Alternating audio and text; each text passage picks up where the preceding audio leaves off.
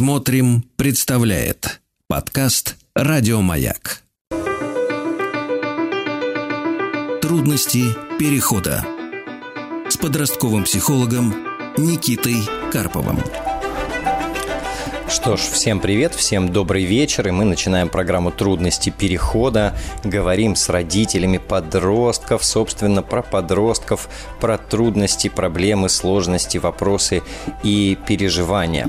А, я отвечаю на вопросы тех, кто дозвонился в эфир. А, сделать это можно по телефону 495-728-7171 или на портале «Смотрим.ру» в разделе «Радио Маяк» программа «Трудности перехода». Там можно письменно оставить заявку, и редактор с вами свяжется.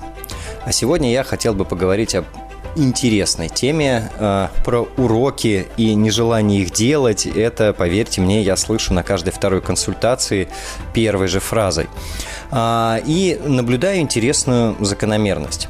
Не в 100% случаев, но очень часто подростки даже хорошие, умные, замечательные, э, которые много чем занимаются, и спортом, и еще чем-то, э, манкируют своими прямыми учебными обязанностями и никак не приступают к домашнему заданию.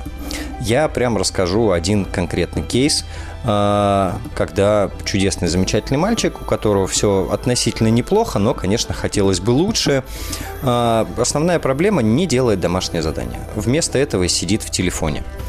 И мы начинаем разбираться, а что вообще происходит. И оказывается удивительная вещь. А, я вспомнил, что он не одинок в этом.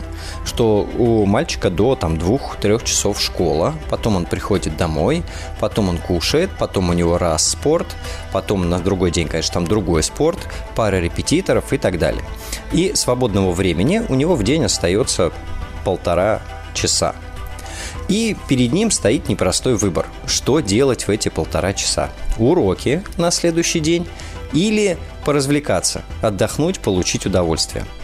Хм, даже не знаю, что же выберет 12-летний подросток. По-моему, ответ очевиден. И э, подавляющее большинство подростков выбирают отдыхать и развлекаться, а уроки горе. Ну, все огнем, ГДЗ, спешу с утра, э, как-нибудь отмажусь и так далее.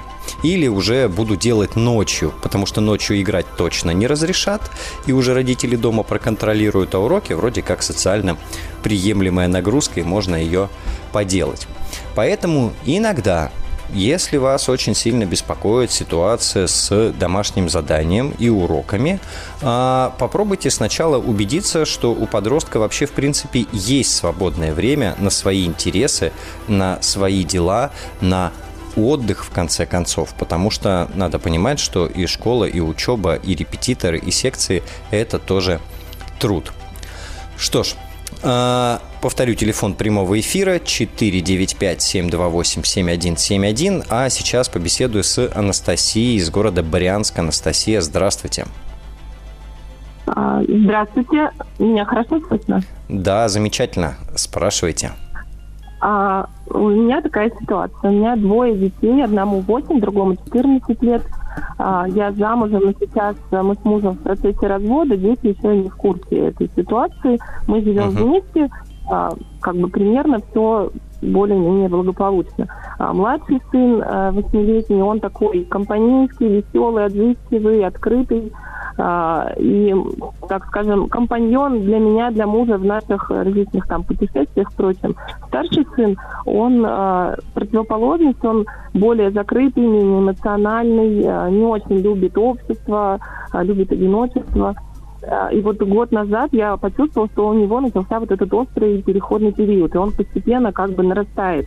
А, как это, ну, он стал там грубить, он э, вообще по, по минимуму свел общение с нами, с семьей, он практически uh-huh. не общается, если только по каким-то конкретным там, что-то ему очень нужно. А, он а, сидит все время в ноутбуке, там играет. Поначалу это были какие-то программирования, он с ребятами, своей там, маленькой компанией что-то онлайн собирались делать, игры разрабатывать, но потом это все как бы интерес пропал и просто играет. Uh-huh. А, летом, этим летом, это прям такую, не знаю, какую-то пугающую форму перешел. Он просыпался каждый день утром, а, закрывал шторами окна, чтобы было темно, садился за ноутбук и мог просидеть весь день, только там э, поесть, э, сходить в туалет, и все, вот на что он отвлекался, и сидел до вечера. Никакие уговоры, сходить, куда-то с нами съездить. А он никуда не, ну, никак с нами вообще не старался не контактировать. Плюс к этому он стал очень чувствителен к чистоте. Он не любит сейчас, чтобы вы до него дотрагивались. Он постоянно моет руки, все протирает салфетками. А, остро реагирует, если там какая-то пыль, mm-hmm. если до него кто-то дотронется. Но там с котом, например, он э, обнимается и так далее, его это не пугает. А вот окружающие, там мы, его семья, он прям э, жестко пресекает все попытки как-то с ним, с ним соприкоснуться, идет сразу мыться. И э, год назад я поняла, что нужно четко установить какие-то вот правила важные для меня, например, в семье. Мы с сыновьями пели, муж был в долгой командировке, он в этом не участвовал. А с сыновьями мы вот обсудили, что важно. И как бы они приняли, договорились мы, что никаких физических, там, физической агрессии не должно быть, uh-huh. не, нужна, не должна там порция вещей чужих, уважать вещи другого, уважать там личность другого. Uh-huh. Ну, то есть что-то проговорили, пытались соблюдать, какие-то там наказания были из копилки отдать денежки, там рублей 10-50, я это тоже ну, соблюдала, но это до, э, долго не продлилось, потом просто вот они есть правила, но, например, сейчас уже сын их там постоянно, ну, то есть когда он в, в каком-то э, напряженном состоянии, он может сделать больно младшему брату, может не сделать больно, может сломать чью-то вещь, когда злится, или когда mm-hmm. он наводит порядок, он может выбросить чужие вещи, считая, что они там уже не нужны, они мешают. А, и я в эти моменты а, очень ну, говорю ему, что он неправильно делает, так нельзя, и когда он совсем уже, так скажем, идет в агрессию, я могу там наказать, забрать у него ноутбук. И вот у меня как бы два основных вопроса. Это первое, не является ли каким-то тревожным симптомом, что он стал так чувствителен к чистоте и к загрязнениям, не стоит здесь, не знаю, что-то сделать, чтобы это не пришло в какое-то расстройство. Uh-huh. А второе, это как эм, вот эти правила соблюдать. И просто я, когда забираю ноутбук, мне, ну, я понимаю, наверное, что это неправильно, но я не знаю, как поступить еще, чтобы ну, донести до него, что нужно вот ну, основное как-то соблюдать. Вот в вашей книжке я читала, что это важно, да, чтобы взрослый выстраивал границы и были все-таки правила, но как а, конкретно вот делать, если вдруг эти правила не соблюдаются, да еще подросткам, который, ну, там, может намеренно их, да, нарушать или демонстрировать что-то, что делать в этой ситуации, чтобы не сделать хуже отношениям, но и не, так скажем, не прогнуться, uh-huh. и не показать, что я слабая, и э, можно вообще что хочешь сделать. Вот так. Угу. И как ему эмоции его выражать безопасно. Как это может быть, можно, могу ли я ему это помочь сделать угу. в той ситуации, что вот у нас сейчас мало очень эмоционального, близкого общения, а я вижу, что ему не, ну, он там иногда аж кулаки сжимает и трясется, когда ему вот сильно наполняют эти эмоции, как ему помочь их безопасно для себя и для нас выразить, я не знаю. Угу. То есть такой растерянности. Угу. А, спасибо вам за вопросы. Наверное, даже я скажу. Я полноценно вам все же не смогу ответить. Угу. Большой масштаб да, задач да. вы сформулировали. А, короткий уточняющий вопрос я сейчас задам. Скажите, пожалуйста, вот как у него с учебой и как у него с общением с друзьями? А, ну, учеба сейчас отошла на второй план. Он считает, что она не важна, так и ходит просто, чтобы получать тройки, иногда четверки. То есть раньше uh-huh. он э, старался, а сейчас не старается. Uh-huh. Друзья, он, у него никогда не было прям такой большой компании какой-то, и он не особо компанейский человек. У него есть в классе э, несколько ребят, с которыми он, так скажем, дружит, ну, приятельские отношения, с которыми он общается онлайн, но чтобы прям часто общаться там, помимо школы, такого нет. Uh-huh. Гулять куда-то с кем-то он не ходит. В основном, если общается, то онлайн, я вижу, uh-huh. там он в наушниках uh-huh. разговаривает, что он там делает. Вот так. Uh-huh. Хорошо, давайте последовательно. Ну, во-первых, у вас достаточно большой набор вопросов, с этим точно смело можно обращаться к психологу и начинать вам, да, его не вести, а просто вот, чтобы mm-hmm. с вами спокойно побеседовали по вот каждому поводу, подробнее проспрашивали. Психологу, а, который э, вопросами подростков, ну, да, да, да, да, да, э, психологу, который работает с э, подростками и понимает в них. Угу. Это раз история. Второй аргумент за это же, наверное, это мой ключевой ответ. Э, симптомы, связанные с частотой, это часто следствие просто эмоционального напряжения, но э, вы тут правы, действительно, граница с обсессивно-компульсивным расстройством, она очень тонкая. Угу. То есть этих слов пугаться не надо, это достаточно частая штука, пока мы не, ничего точно не знаем, что с ним происходит, но вот это точно можно проверить. Да, это сходить, побеседовать, поподробнее порассказывать, потому что там еще ряд факторов должен соблюдаться, чтобы начать переживать. Пока это просто то, зачем надо поотслеживать, пообращать внимание. Вот. Но психологу здесь точно сходить не помешает. А, с правилами сложная история, если он сейчас находится вот в сильно напряженном эмоциональном периоде. Да, если вот действительно это такое э, пик, пиковое подростковое состояние, то тут во многом местами просто не будет хватать саморегуляции для выполнения правил, а местами, конечно, есть куча внутренних задач, которые не то что не помогают правила выполнять, а им противоречат. Да, вот этот бунт, протест, отстаивание самостоятельности, угу. отстаивание собственных границ. Мы со своей стороны что можем сделать? Мы со своей сейчас общих достаточно слов э, скажу, потому что ну надо больше в ситуацию погружаться все же. Ну, первое пересмотр правил, э, деление на принципиальные и непринципиальные, да, потому что у нас ресурсов уже не очень много на отстаивание правил. Хорошо бы его направить на отстаивание действительно принципиальных вещей. Второе, угу. быть готовыми эти правила проговаривать, проговаривать, еще раз проговаривать и напоминать. То есть такого, что мы один раз договорились и дальше все работает, ну, это редко. Вот, очень, даже со взрослыми людьми. А, если есть система там вознаграждения и наказаний, ну, э, есть, если, если она худо-бедно работает, ну, пусть работает. Э, ну, часто есть система наказаний, но нет системы вознаграждений. А, тоже можно такой интересный разворот посмотреть, что если там много раз правила выполнялись, то прям классно устраиваем семейный праздник. Вот. Но, наверное, ключевое я бы обращал внимание на общий семейный уровень напряжения, особенно если вы в предразводной ситуации. Я думаю, что это плюс-минус на всех сказывается, и э, это не, ну, не самое простое событие, и его вполне можно считать таким нештатным и экстренным. И вот когда происходит какое-то экстренное событие, то там нормативные правила перестают работать. И э, ну, можно меньше, наверное, переживать про то, что не складывается так, как хочется. То есть как бы ключевая ключевая задача на вот этот э, период всем его более-менее пережить в относительно здравом состоянии и с не полностью разрушенными отношениями. Вот я бы очень минимально достаточно так сформулировал задачу. Угу. Ну и а э, дойдите, дойдите да. до психолога. Что? По поводу, вот если я у сына а, в момент, когда он, например, бьет, ударил младшего, я угу. считаю это важным, ну, одним из самых важных в нашей uh-huh. семье, чтобы не причинять физической там боли или все, как не издеваться.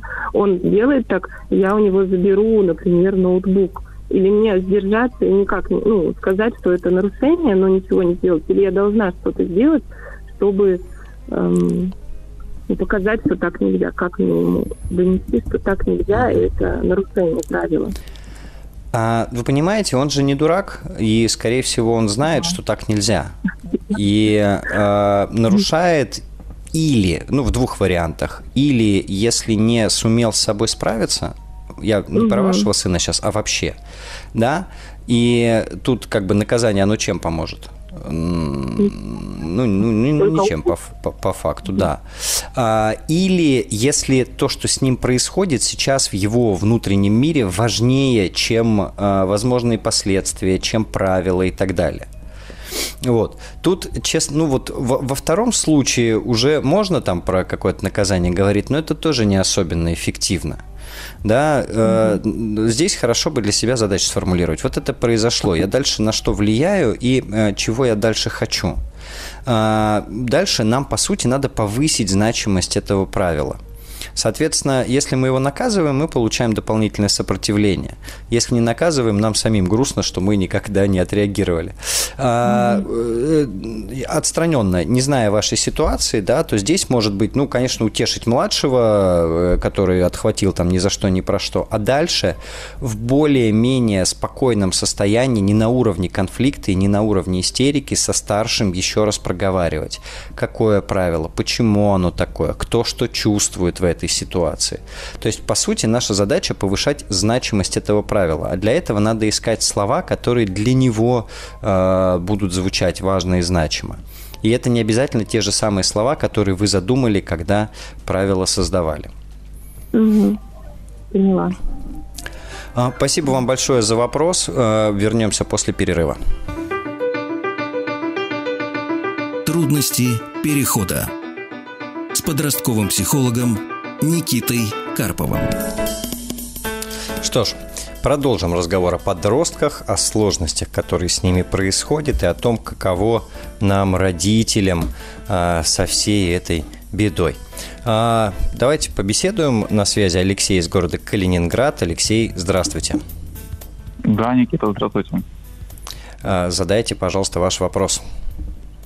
Ну, у меня следующая ситуация. У нас, получается, трое детей. Девчонки все школьницы. Это, получается, 8, 13, 10 лет. Такой возраст. И у нас ситуация такая, что мы, ну, у нас не получается радовать маму, скажем так. То есть у нас Э, не получается найти с супругой консенсуса по детям. То есть э, ситуация следующая. Есть наш опыт, да, вот мы когда были сами детьми, это было там 20 лет назад, мне 40, например. И есть вот сейчас э, ситуация, то есть, что есть интернет, э, есть смартфон, то есть у ребенка неограниченный доступ. Я с большим любопытством слушал вот предыдущего тоже э, позвонившего, и, в общем-то, тоже нету такого какого-то решения, как вот взять и забрать телефон. Ну, вроде uh-huh. как и надо оставить, а вроде как и надо забрать его. Тоже момент такой. Ну, а вопрос мой такой, то есть э, получается, что э, ребенок, приходя э, домой, приходя, в общем-то, за помощью к родителям, он обращается там с домашней работы, например, да, просит, э, помоги мне там, папа, порешать. Мы, значит, садимся с ним вдвоем, начинаем эту работу смотреть, и э, у нас э, мы оказываемся крайними. То есть э, супруга считает, что не надо уделять ребенку столько времени. То есть, что, ну, это твои проблемы, ты иди, в общем-то, доделай, это твои уроки, там, не расстраивай меня лишний раз. Почему я должна с этим связываться? Почему я должна об этом думать? Там, или, вот, допустим, приходит э, со школы, оказывается, что за домашнюю работу там тоже не самая высокая оценка. Там вот у самой младшей, например, да, там третий класс. Uh-huh. Вот. И ситуация тоже аналогичная. То есть э, ну, вроде и нет повода грустить, все здоровы, все, в общем-то, все в порядке. Но при этом, почему вы меня расстраиваете, почему я должна, должна, значит, тратить свое время на это? Как вот, вопрос следующий. Как вот, ну, во-первых, э, попытаться все-таки э, объяснить, да, донести, что, в общем-то, ну, прошло 20 лет. То есть основные доводы такие, что, ну, со мной ведь не сидели 20 лет назад. То есть я сама там училась, все, у меня такого не было. Почему я, значит, должна вот сейчас брать и сидеть? И э, непонимание происходит, что, в общем-то, ну, век информации, есть, конечно, ну, прекрасные моменты, да, вот как вот великое радио великой страны, вот радио «Маяк», а есть, в принципе, ну, совершенно негативные явления, то есть э, телевидение, интернет, то есть, в общем-то, ну, извините меня, большая помойка. Как вот э, здесь вот найти э, какую-то середину и как, в общем-то, ну, донести, в первую очередь, наверное, все-таки не до ребенка, а до супруги, что, в общем-то, ну, нигде не чувствуешь себя так одиноко, как в толпе людей большого города, однажды Полиана сказала, когда приехала uh-huh. тетя в Бостон. И здесь также получается. То есть есть интернет, они все сидят в группах, они все в сетях в этих. Но они при этом, как вот и у Никиты Михалкова было, они вот разговаривают в пустоту. Да, всем привет, ребята, ты с другой стороны не видишь, ты не знаешь, кто там. Uh-huh. И мое личное мнение, что ну, дети, они вообще, особенно вот подростки, да, там 10, 12, 13 лет, они себя чувствуют на самом деле сильно одинокими. То есть, и когда к тебе ребенок приходит, в общем-то, там, он тебе доверяет, да, он тебя рассматривает как друга, он э, готов и хочет, э, в общем-то, что ты ему чем-то помог, что ни в коем случае нельзя ему там давать отворот-поворот и говорить, слушай, ну это твои проблемы, ты иди с ним сам их решай, я с работы пришел, я там устал. Ну, вот такая вот у меня, такой вот у меня вопрос. А, так дети только к маме приходят с этим вопросом? Нет, дети приходят в принципе, они обращаются угу. ко мне, они обращаются к маме, то есть, ну... Если они ну, обращаются к вам, то что вы делаете? Помогаю, конечно. Я вообще испытываю чувство восторга. Я действительно uh начинаю чувствовать себя родителем, то есть, что действительно ребенок меня рассматривает своим Я другом. могу помочь. Что uh да, у меня своя работа, допустим. Аня вот училась там со второй смены. Было ужасно, конечно. Я работаю дома, да. И меня, значит, там напряг, мне скорее быстрее надо делать, а мне, значит, надо стихотворение там разучивать с ребенком. Ну, я uh-huh. понимаю, что у меня нет другого выбора, что это, в общем-то, и мои, в общем-то, и обязанности родительские, и как это вот не помочь ребенку, как это, в общем-то, не помочь своему другу. То есть для меня это вообще не проблема. Я... Угу. А, ну, э, как вопрос, как объяснить супругу или супруге, он такой, конечно, не... Не, э, не, со, не совсем, да, не детский, да, и не совсем корректный. А, смотрите, обычно взрослые так реагируют, когда им самим не очень. А, не потому что дети, а потому что вот, вот э, у самих состояние не очень. И э, может быть, когда не хватает внимания просто, да, когда внимание за помощью воспринимается как использование. Я вот сейчас гадаю, да, на кофейной гуще. То есть мама mm-hmm. из того, что вы описываете, реагирует обиженно, эмоционально, и, ну, я бы прежде всего интерпретировал как то, что ей не очень хорошо самой сейчас. Э, и может быть, да, дело вообще не в детях, дело не в помощи, а в том, вот, что есть какие-то причины, по которым у нее состояние не очень замечательная, и в этом состоянии она не может ну, отдавать да, там, внимание, не может спокойно относиться к дерганию и запросам детей. То есть тут по-хорошему надо бы изучать, а что вообще происходит. Вот, что вообще происходит дома, кто как проводит время, э, у кого сколько сил там и, и все такое. Вот. А можно на уровне поведенческом просто, с, если конкретно уроки выступают триггером, то что вот у нас есть папа, и э, главный по урокам у нас папа. Э, соответственно, у папы есть приемные часы, Соответственно, все, что можете делать сами, делайте сами в приемные часы со сложными вещами, да, где действительно нужна помощь, папа э, готов принимать. Такой вариант тоже вполне себе возможен, и он э, вполне рабочий. Отчасти это вопрос снимет. Вот. Угу. Это в том, что касается да, там, реакции супруги на а, просьбы и обращения детей. А в том, что касается ну, гаджетов, тут, конечно, разговор во многом больше философский, э, чем конкретный, потому что, к сожалению, сейчас пока, э, ну, я не могу сказать, что есть единый стандарт, единая инструкция, как было бы здорово делать, чтобы вот все были спокойны.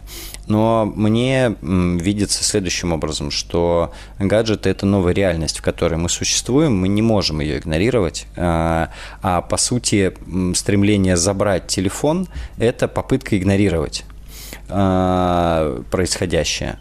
То есть сделать вид, что телефона нет, и вот тогда как будто бы ребенок заживет там нормальной, адекватной жизнью. И э, ну, это не, не всегда рабочая история. Вернее, она рабочая очень временно потому что всегда настанет момент, когда мы физически не сможем забрать гаджет. И тогда у нас получается, что и не будет других инструментов, а, потому что мы не будем им учиться. Вот. Но ребенок да. тоже он ведь не может приоритета расставить. Вот, вот он сидит в комнате, да, вот предыдущий звонивший, говорит, вот сидит ребенок в комнате, он 12 лет пришел, он знает, что ему у него важные экзамены впереди, что у него, в общем-то, ну, есть уже, в общем-то, ну, такие задачи серьезные перед ним стоят. И он, в общем-то, по неволе руки сами тянутся к этому телефону, а там, в общем-то, ну, ничего хорошего. И э, рядом же ведь не посидишь рядом с ним, правильно, ведь не скажешь ему, слушай, ну, давай, вот сейчас мы, значит, это самое учимся, у нас расписание, а потом мы, значит, перед сном 15 минут ты остается у тебя, ты сидишь телефон. Так тоже не работает.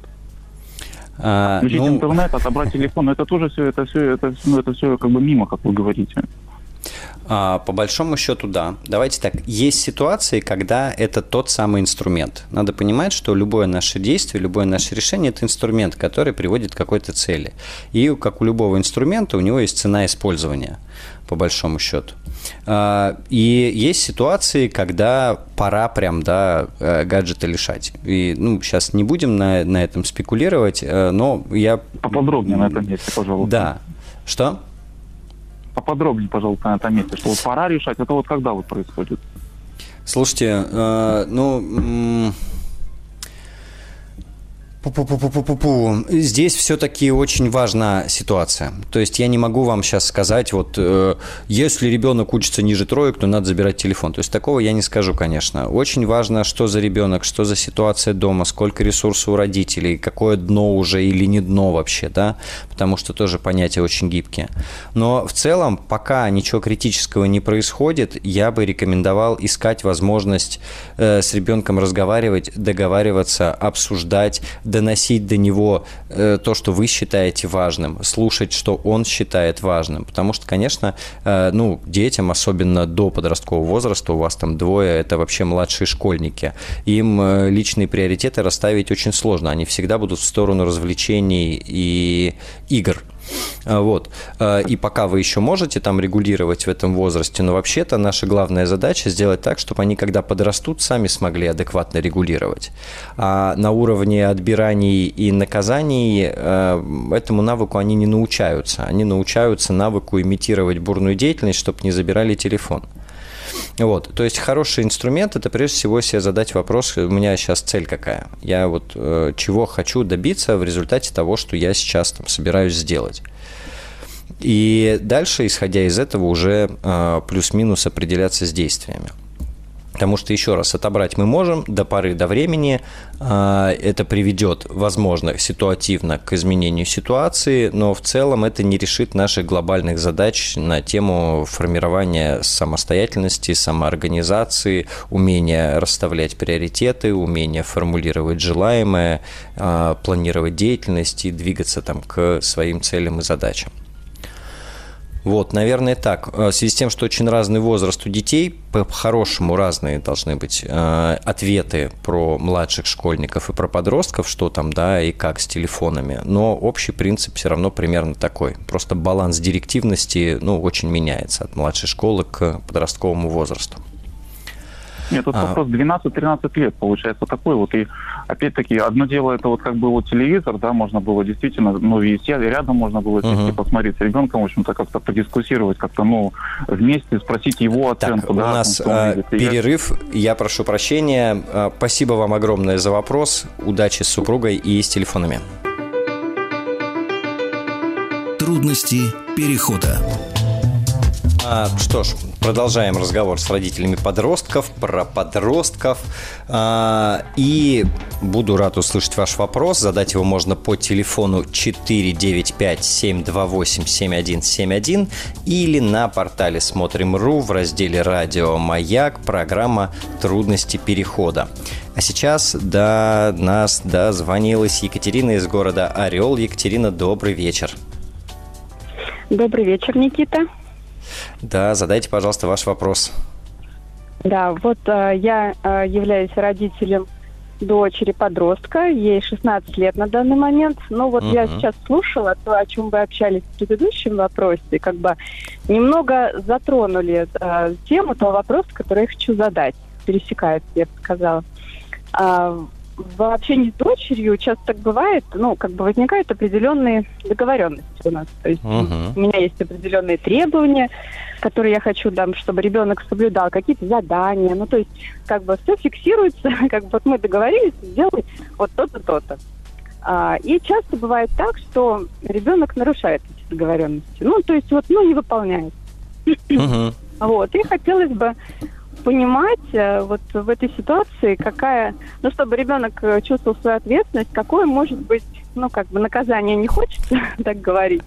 Вот, как ребенок может почувствовать вот эту ответственность. То есть э, стоит ли э, лишать каких-то там развлечений, там, ну, гаджетов, как бы это обсуждали, не только гаджетов, допустим, прогулок, там, ну, еще лишать чего-нибудь, или и вообще стоит ли вот как-то наказывать за это, и как, как это контролировать, чтобы был какой-то контур контроля вот соблюдения этих договоренностей. Вот что же за стремление такое наказать? Ну, не у вас конкретно, а вы не поверите, какое количество вопросов связано с тем, а как именно наказать подростка, чтобы он э, начал что-то делать. А, наказание – это инструмент, который приводит, ну, прежде всего, к страху будущего наказания. И э, никоим образом он не связан с формированием ответственности. Ну, то есть, если мне страшно получить по башке, это не значит, что я стал очень ответственным человеком. Понятно же здесь разница, наверное? Ну, конечно. Да, ну а мы почему-то все равно продолжаем в этих рамках. А, Еще на один важный момент хочу обратить ваше внимание. Это тоже очень типовая история. Вы прямым текстом говорите, вот у нас есть какие-то договоренности, ну то есть у меня есть требования и задания, и мы договариваемся, что она их сделает. Э, требования и договоренности – это два разных полюса вообще. Договоренность, на, на самом деле, это история, когда есть интересы одной стороны, есть интересы второй стороны, и мы договариваемся, что мы делаем для того, чтобы и те, и те интересы были удовлетворены. Когда мы озвучиваем требования, то тут есть интерес только одной стороны, нашей. Вот. А со второй стороны угроза что если ты не сделаешь так, как нужно мне, то будет то самое наказание. А, так примерно это выглядит чаще всего. А, в 16 лет, э, по большому счету, требования – это такая вещь уже не то, чего мы можем добиться. То есть хорошо бы к этому возрасту в рамках требований остались только супер какие-то критические вещи, за которые вы готовы прям костьми лечь. Ну, я не знаю, чтобы она отзванивалась, если задерживается после 11 вечера, там, или вы знали, где она ночью. Вот совсем критические вещи, связанные с там, просто физической безопасностью. А все остальное мы получаем по итогу два формата. Либо у нас есть какая-то норма или правило, о котором мы договорились по-настоящему, не в смысле спустили сверху, да, а договорились по-настоящему. А, и это редко одни переговоры, то есть это мы придумываем, обсуждаем, согласовываем, смотрим на них, живем пару дней, садимся еще раз, смотрим, как это выполняется, еще раз договариваемся, проверяем, а что пошло не так, почему оно не выполняется. Э, правила, по идее, в этом точном возрасте должны формироваться вместе, правила или нормы. А, и у нас есть, по сути, формат просьб, а, да, когда мы просим что-то сделать. Мы, конечно, родители хитрим часто, и мы в формат просьбы заворачиваем самое настоящее указание. Когда мы говорим «помой посуду, пожалуйста». Да, когда подросток не помыл, мы говорим «пожалуйста, помой посуду». Да, если он все еще не помыл, мы начинаем орать. Уже сколько можно-то? Тебя 300 раз попросили, помой посуду, ну-ка быстро пошел там или пошла мыть посуду. Вот, и по факту это, получается, было требование, э, за неисполнение которого страшная кара подростка настигает. А, очень крутой способ – это действительно договариваться. Но он не очень удобный нам, родителям, потому что, а, можно не договориться, ну, то есть второй стороне это может быть неинтересно, или нам не удалось вычислить интерес. А, б – это не быстрый процесс – но э, грустная новость в том, что вот режим сказано сделано, особенно в 16 лет, он работает уже фактически никак. То есть, ну, похоже, это то, с чем вы сталкиваетесь, верно? Ну да. Угу. Ну и по сути у нас есть один долгий, не гарантирующий ничего метод, э, зато относительно конструктивный. Я сейчас, собственно, про переговоры. А, и э, есть очень крутое упражнение. Вот прямо его можно самостоятельно сделать, и оно на часть ваших вопросов э, ответит. Когда мы садимся и прям выписываем все, что нам от подростка надо, все, что мы от него ожидаем, да, все, что нам хотелось бы, чтобы он делал, да, и расстраиваемся, если он не делает. И после этого мы весь этот список э, группируем. Есть три группы у нас. Есть требования, что должно быть сделано непреложно, вы прям будете отстаивать, настаивать, я не знаю, наказывать, орать, плакать, э, ложиться в дверях и все на свете. А, второе – это просьбы, то есть то, о чем вы готовы попросить, но, соответственно, понимая, что в просьбе может быть отказано. Ну и просьба не повторяется тысячу раз. И третье – это как раз то, о чем вы готовы договариваться, то, где вы готовы выслушивать и ее интересы в том числе, и готовы менять свои интересы на ее интересы.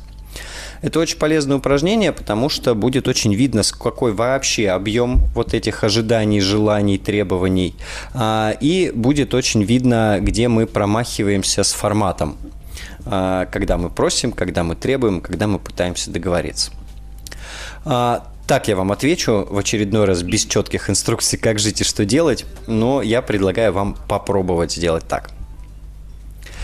Ну да, спасибо вам. Вы знаете, вот вы сейчас пока э, все это говорили, проговаривали, я для себя сделала вывод, что да, договоренности, они мной э, воспринимаются как договоренность только потому, угу. что мной озвучено требование, и я говорю, мы договорились. Да, да, как и большинство родителей. Спасибо вам большое, мы прерываемся на э, новости. Трудности перехода с подростковым психологом Никитой Карповым. Всем добрый вечер, это Никита Карпов, и мы продолжаем говорить про подростков и про проблемы, которые сопровождают этот возраст. Дозвониться и задать свой вопрос прямо мне можно по телефону 495-728-7171, а также на портале «Смотрим.ру» в разделе «Радио Маяк» программа «Трудности перехода». А на связи у нас Нина Дмитриевна, Челябинская область. Нина Дмитриевна, добрый вечер. Здравствуйте. Здравствуйте, задайте ваш вопрос, пожалуйста. А, мой вопрос, знаете, заключается в чем? У меня внучка очень красивая девочка. Это не потому, что я бабушка, а потому что она на самом деле такая. Угу. Вот, сразу родилась такая. Но почему-то, почему-то, почему-то никто не хотел, ну что ли, признавать этого. Я даже не знаю, как это объяснить. Вот э, у меня сложилось впечатление, что они просто завидовали.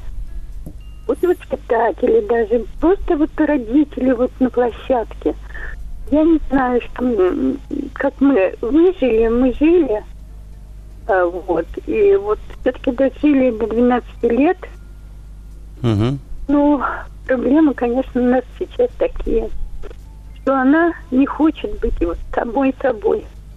Она не любит себя, не любит свою внешность. Это мы очень всегда говорили, ты у нас очень красивая, очень красивая. И до такой степени доходит, что она э, выбеливает себе кожу, потому что она смугляночка, черненькая. Вот.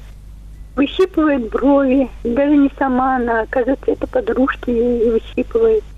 Как-то обрезала волосы, выкрасила их неизвестно в какой цвет, и тоже много раз красит. Вот. И мы с ужасом на этом смотрим, но что делать, не знаем. Она не хочет быть самой собой.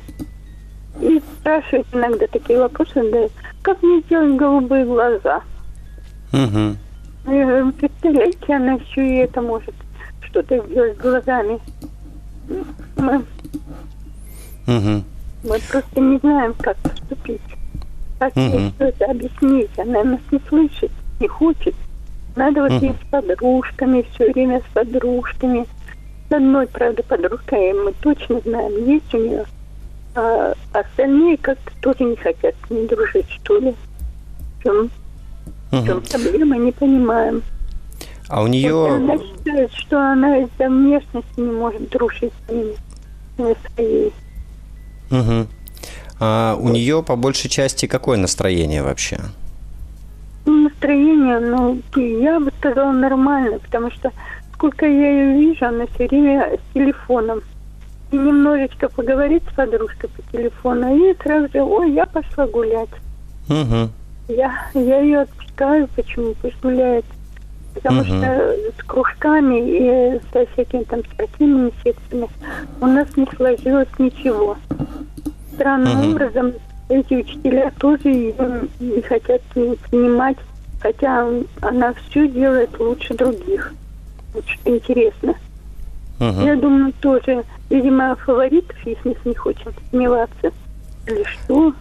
Вот такое вот у меня складывается впечатление. Она видит, как ты чувствует, что к ней плохо начинает это сама э, относиться и не перестает угу. ходить. Угу. Ну, э, смотрите, Нина Дмитриевна, то, что вы описываете, вообще очень похоже на девочек-подросток в этом возрасте.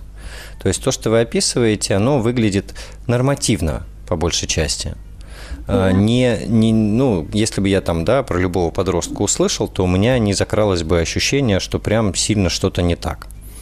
Для э, девочек как раз вот в этот период, там, в 11-13 лет, не принятие собственной внешности и несогласие с ней, и желание выглядеть как-то иначе, ну, это встречается очень часто.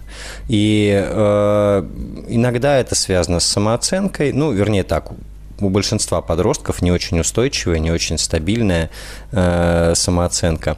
А, а отчасти это связано с тем, что у них э, возникает необходимость внутренняя вообще принять изменения, которые с ними происходят, принять э, изменения во внешности, принять изменения вот внутри, то, что там в голове, в душе, э, ну, новую, новую, как будто бы чуть более взрослую реальность. И это принятие не всегда проходит гладко. Почти у всех э, девчонок в этом возрасте есть период, когда они не согласны с тем, какие они, и большое количество попыток стать кем-то другим. А, в том числе у подростков есть такая внутренняя задача, она называется расширение ролевого репертуара.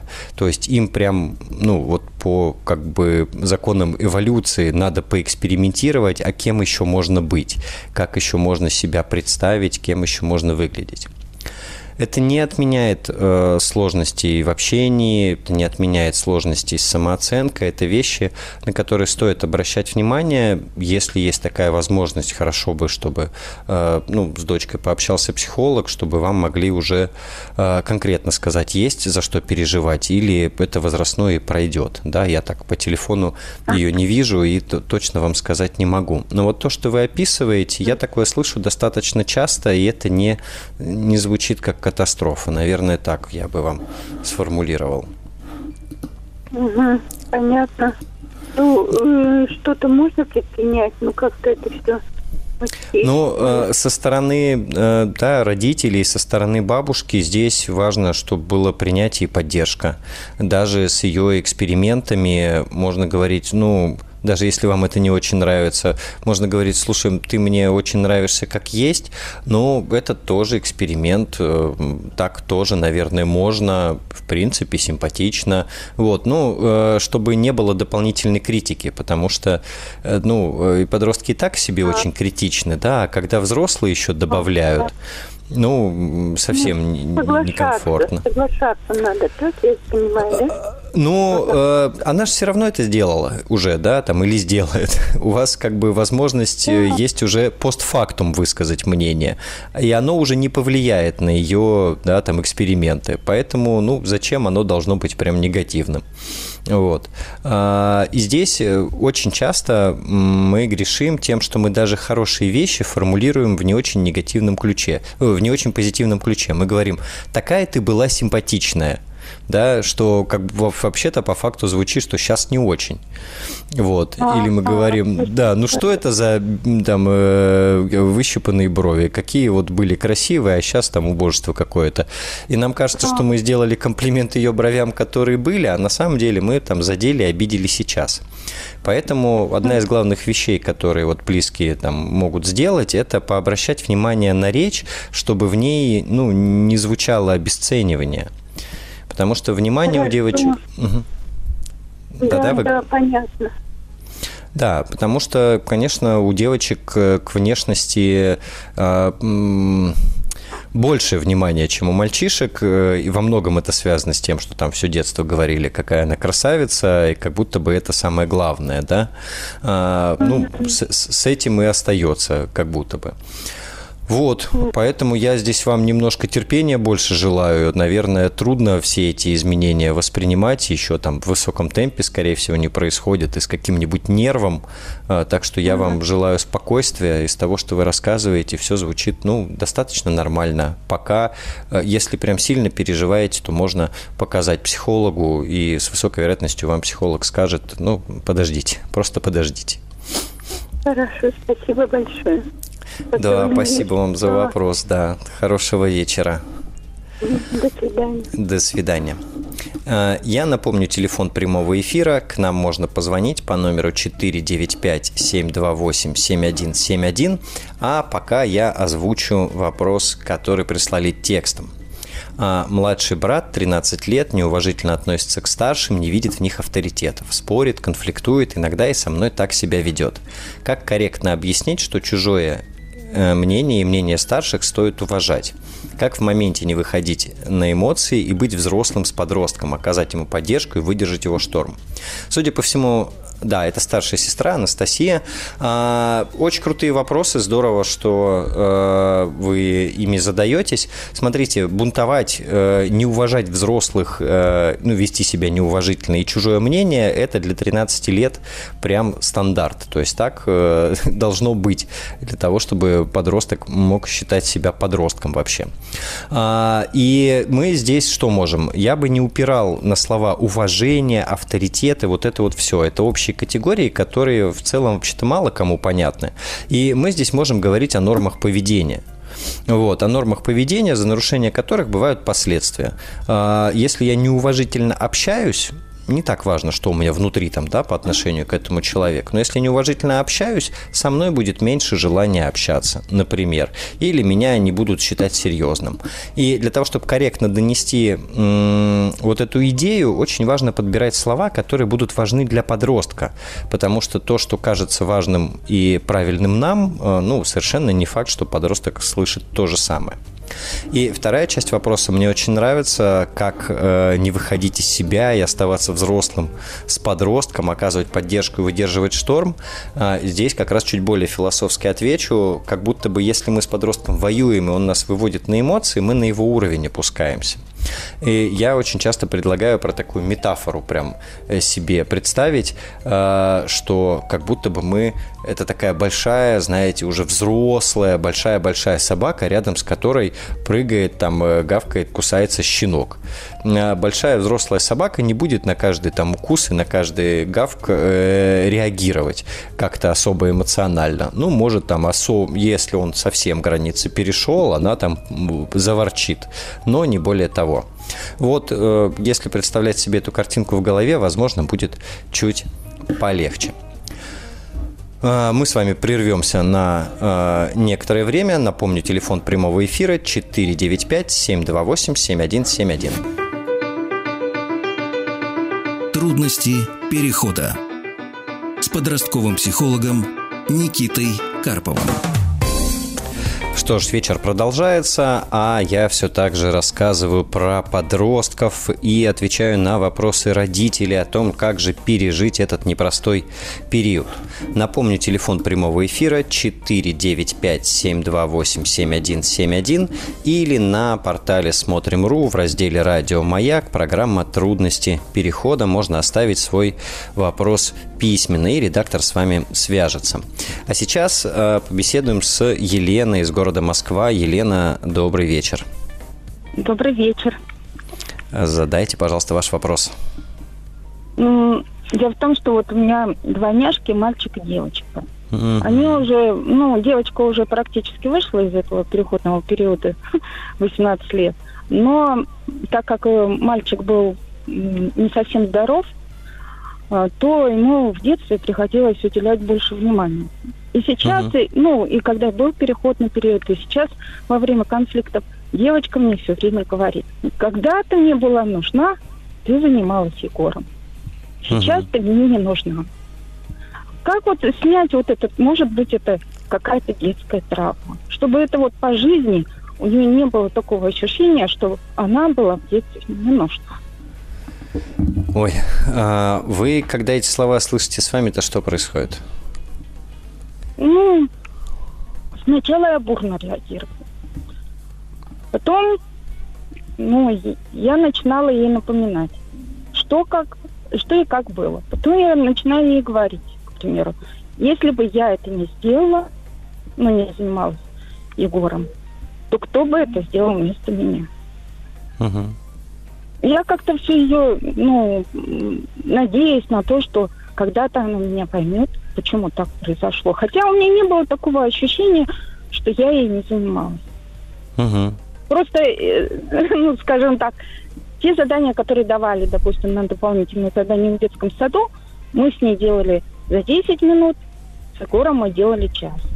Угу. Вот.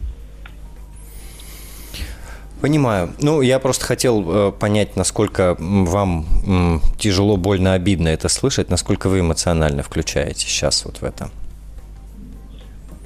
Ну, сейчас меньше. Просто угу. когда это все началось, ну, где-то лет в 12-13, это угу. было все в очень такой активной фазе. Мы даже обращались к психологу, потому что она там у нас в детский дом собиралась раз, угу. наверное, ну, семь точно. Но не ушла. Ну, да, последний раз, когда я сказала, что давай я тебя отвезу, только вещи, которые, ну вот, тебе принадлежат, оставить дома, потому что тебе там все дадут детском угу. доме. Как-то вот на этом все закончилось. Угу. Хорошо. А переживаете вы за что?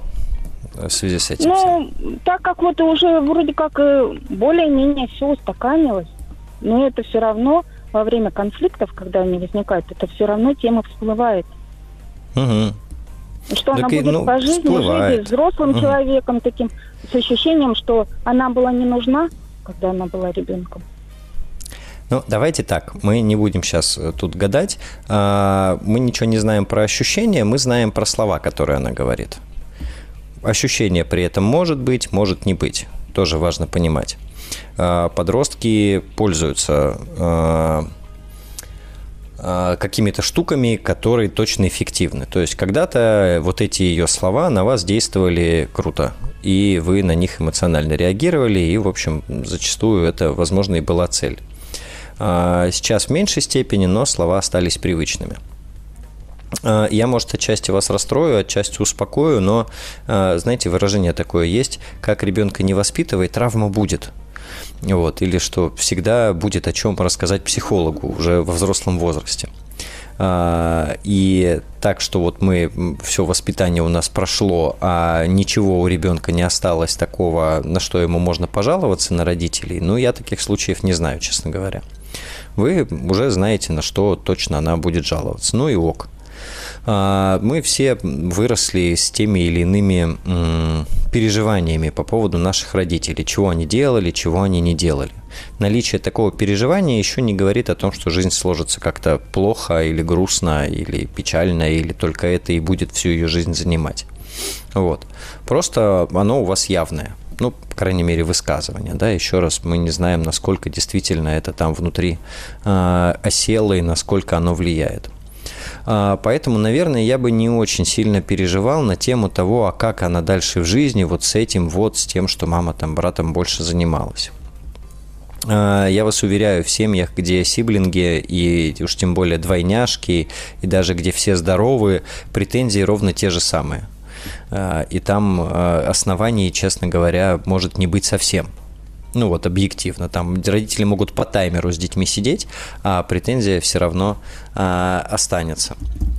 Вот, поэтому, наверное, хотел бы вам здесь немножко переживания облегчить про то, что все не так страшно и можно за это не, ну, не сильно страдать, что там что-то у нее теперь в жизни будет плохо а э, реагировать на то, что вы слышите, на то, как вы говорите, ну, если есть возможность реагировать легче, да, ну, вы можете реагировать легче. Вы же знаете, ну, в какие-то моменты была эта разница, как минимум во времени. Можете говорить, ну да, так было. Вот сейчас да, ты от да, меня хорошо. чего хочешь?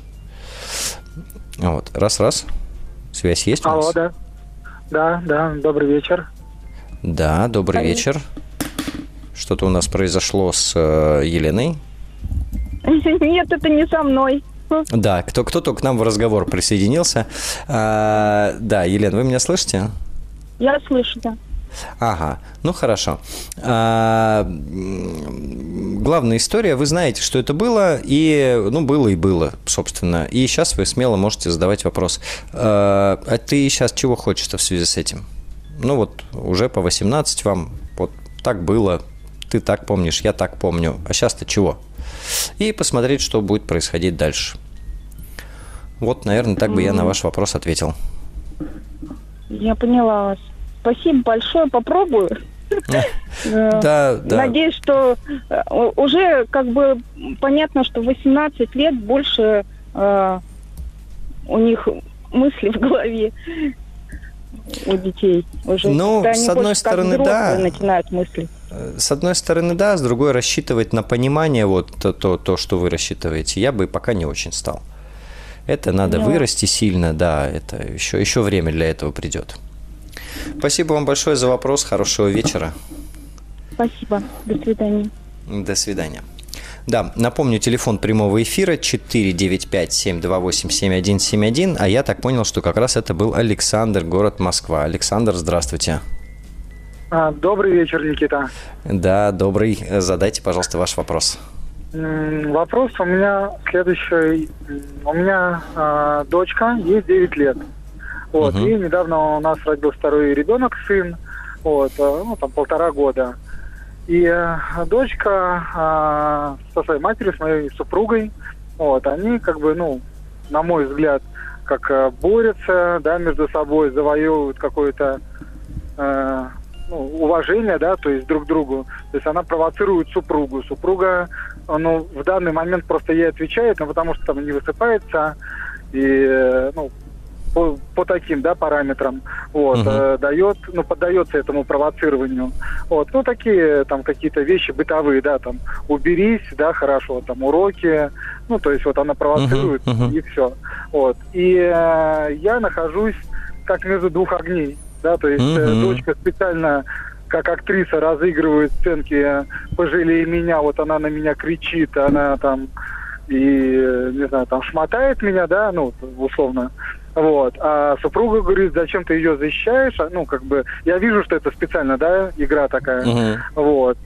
И, собственно, я, получаюсь, вот и одну сторону не могу поддержать, и вторую сторону не могу поддержать. И они пытаются меня а, привлечь, да, то есть, чтобы uh-huh. я занял чью-то сторону.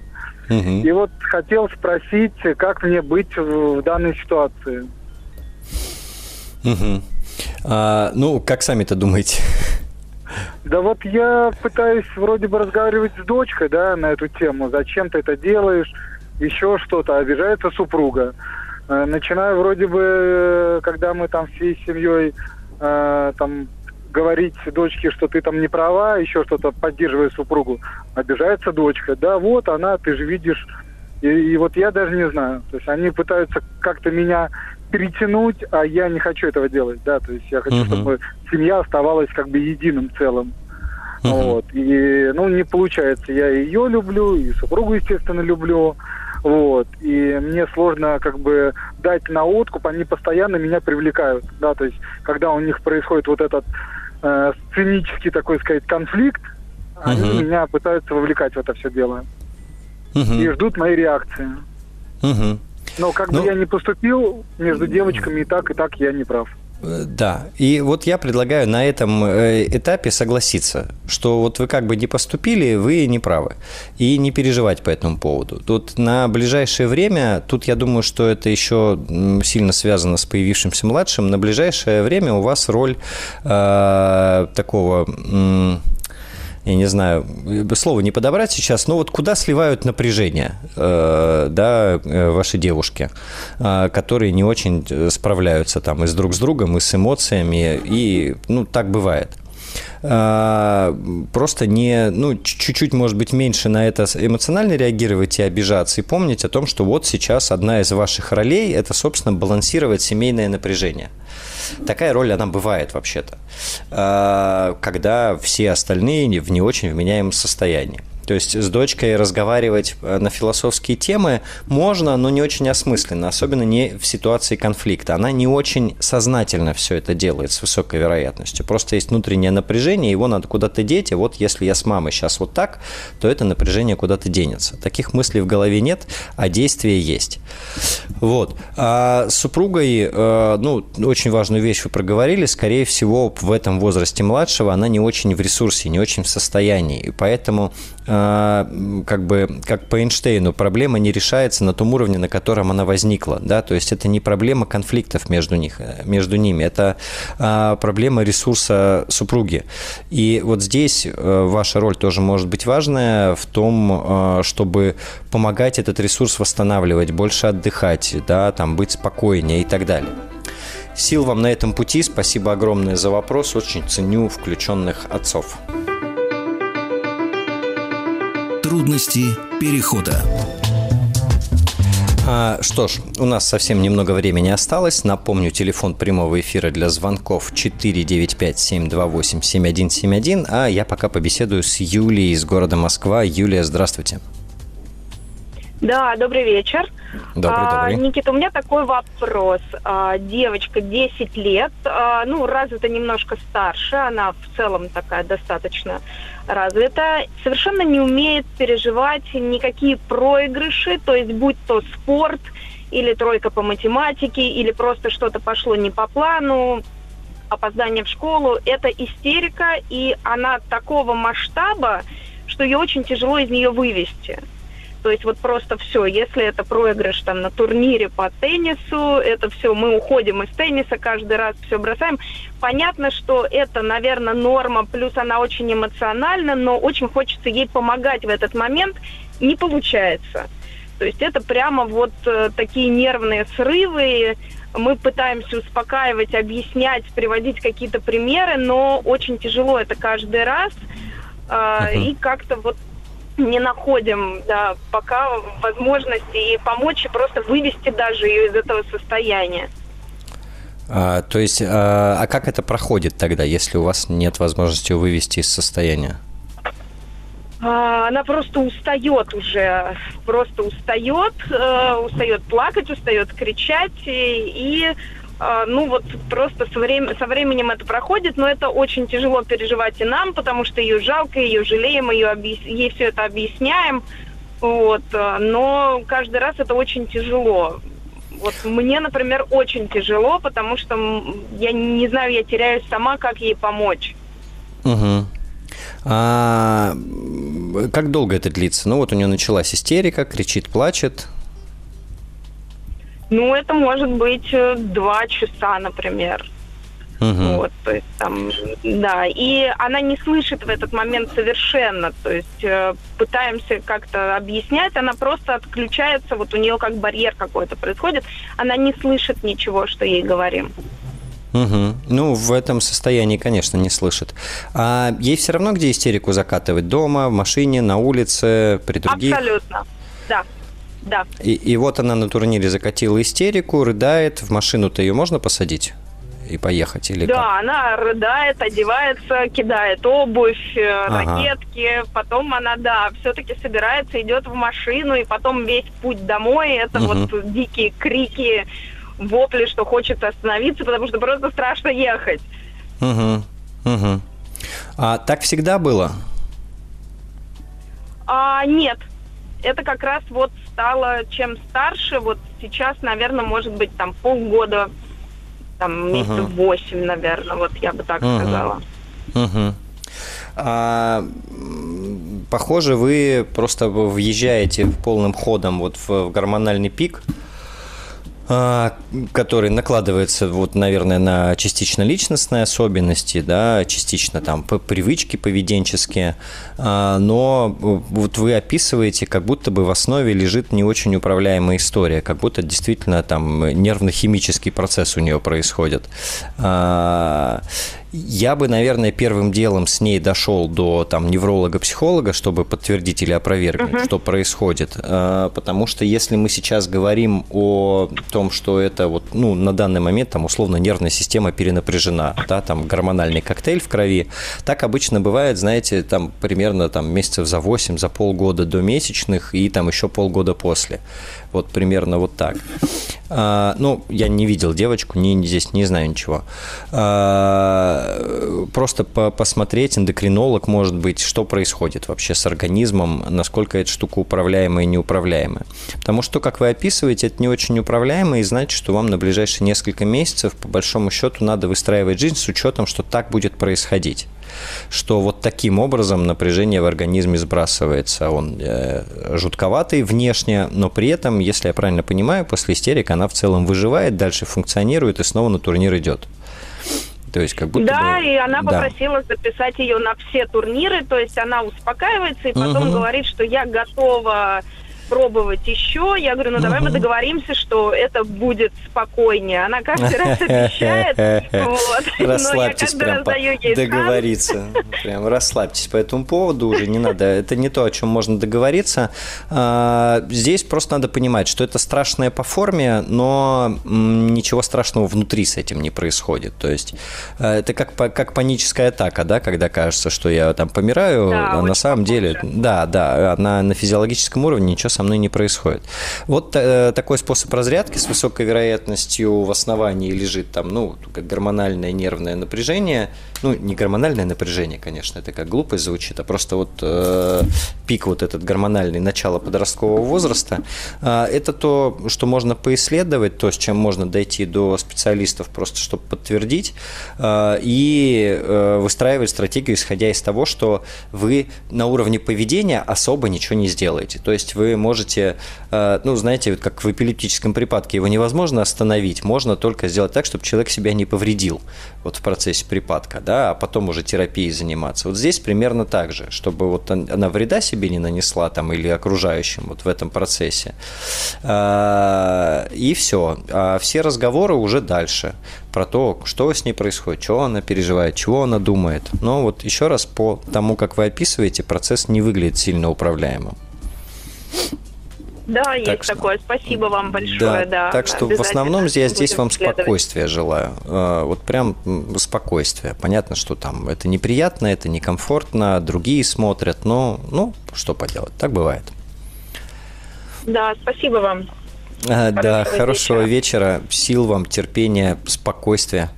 И пусть потихонечку все успокаивается и налаживает. Налаживается. А я напомню телефон прямого эфира 495-728-7171, и по нему можно будет позвонить во вторник в 17 часов. Программа «Трудности перехода» продолжится. Все предыдущие выпуски можно посмотреть на портале «Смотрим.ру» в разделе «Радио Маяк» программа «Трудности перехода».